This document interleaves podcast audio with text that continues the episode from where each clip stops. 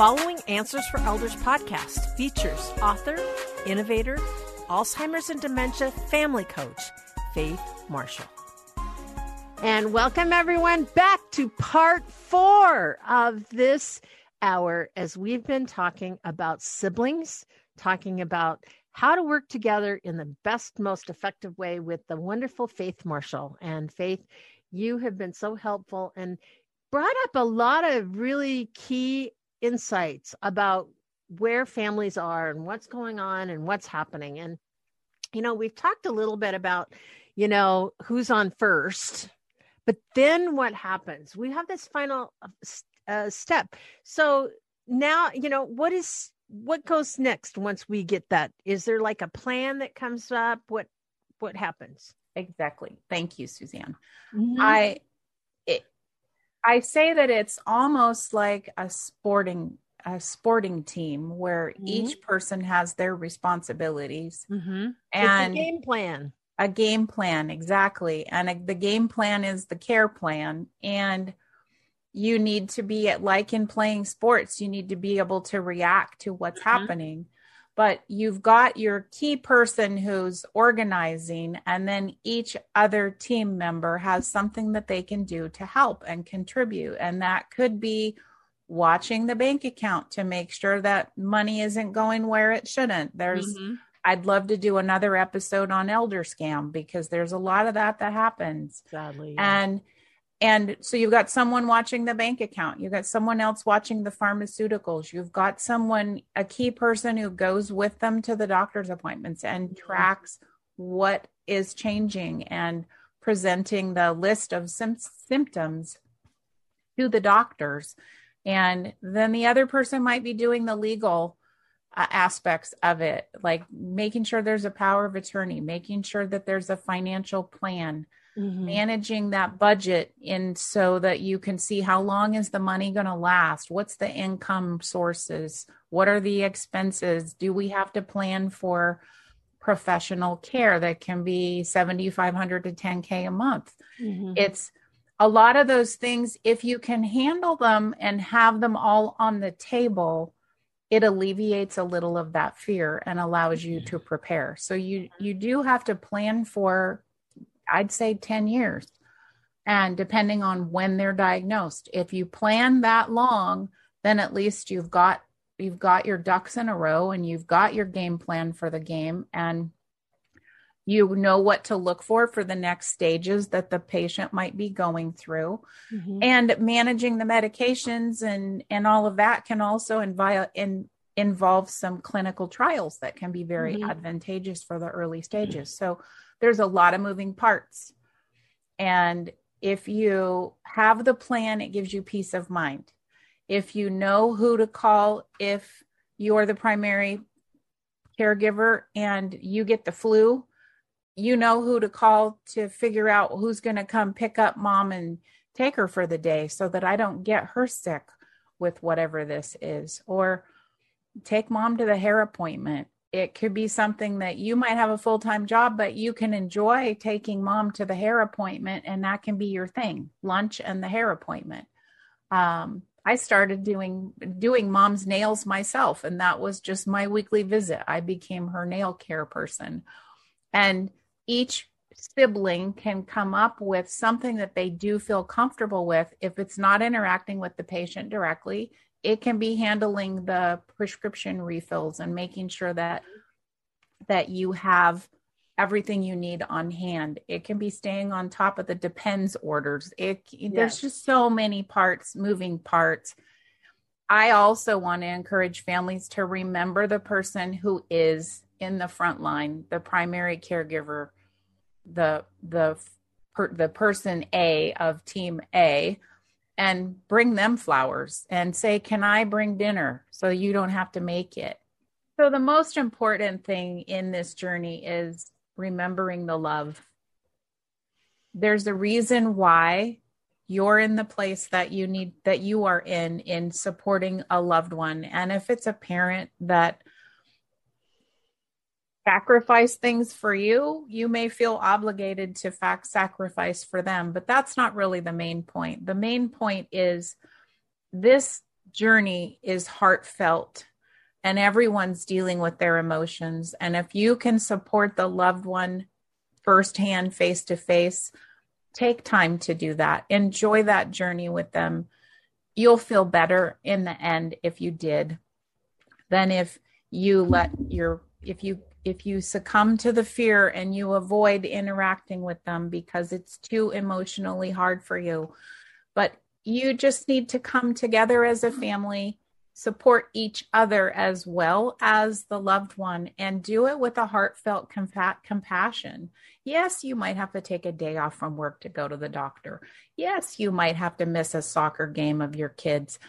But it's it's go you're going to enjoy this journey more the more you interact and the more you support each other mm-hmm. and embracing each other's emotions as you go is is really critical because if you know how your siblings feel and if you can talk about it, then it just brings this continuity and harmony in embracing the journey.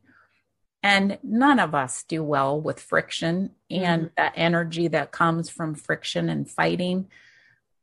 It just it's it's not important any longer. Whatever happened, you know, you right. you got the hand me down bicycle. Who cares? It's like just get over it. Mm-hmm. And you put the dent in the car and Johnny got blamed for it. It doesn't matter anymore. It doesn't matter. Mm-hmm. And you can make you can make jokes about those things and and walk through those and a family can really heal some of those wounds by coming together and dealing with this. And it's not a quick one and done. So no. don't try to pretend that it is. Right. It it can derail a family and it can bring a family together. And I encourage people to do your best to just bring the family together and support one another and whatever that looks like for you. And sometimes there are family members that just don't want to play.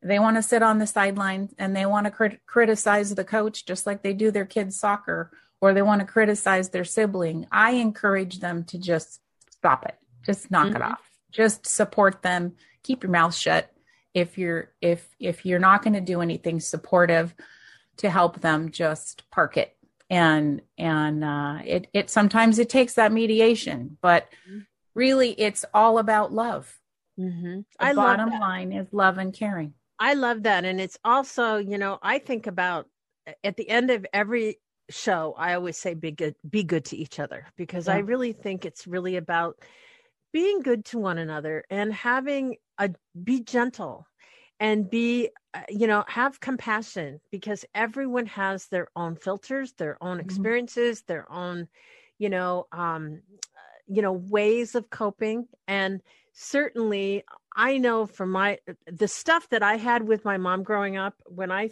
think about all the hardship and the heartache that i put her through as a child and even into my adulthood um, you know, I live with that guilt every day, but the good news is is that I redeemed myself mm-hmm. in her eyes, uh, right? Uh, taking care of her. And mm-hmm. so it was it, caregiving and and being there for a loved one at the end of their lives is a wonderful way to redeem yourself. It's a good way to find you know find the good things about one another and recognize strengths that you may not realize that one another has in a family. Yeah. yeah. Um, everyone's different. Even though we all have the same DNA, you know, our personalities are totally unique and yeah. we take after different, you know, aspects of our of our family members. And yeah. so those things are important. Yeah. And and you do like you said, you have to put the ego aside sometimes and just think about the loved one and think about what they need mm-hmm. and and encourage each other instead of criticizing each other. So mm-hmm. it makes a stronger team mm-hmm. and a stronger family unit. It and really it can does. be a be- it can be a beautiful experience. Mm-hmm. And I, you know, I couldn't agree with you more. And as we're closing out this hour, it's like faith.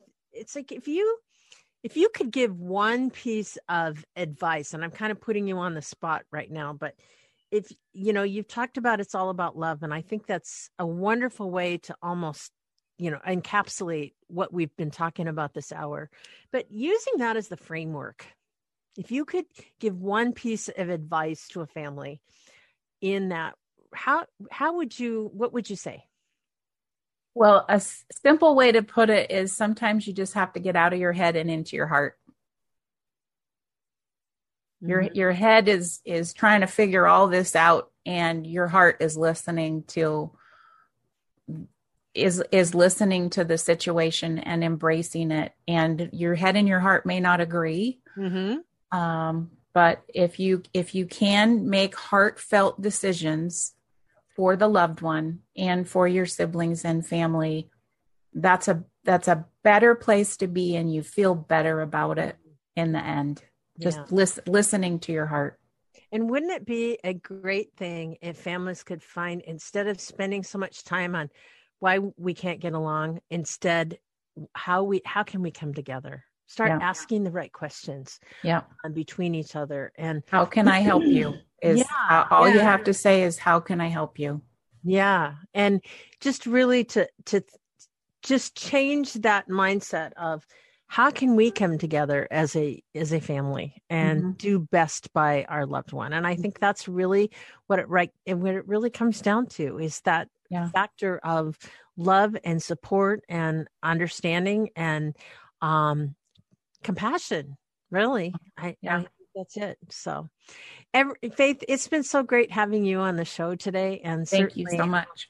you know these these are very very powerful um things to remember and to helping take, take care of a loved one. And i know for all of us that have been through it like you and i um, there's a lot of hindsight's 2020 2020 we we learn from our experiences and Yep, we- yep. we're here to sometimes you just got to get out of your own way I know.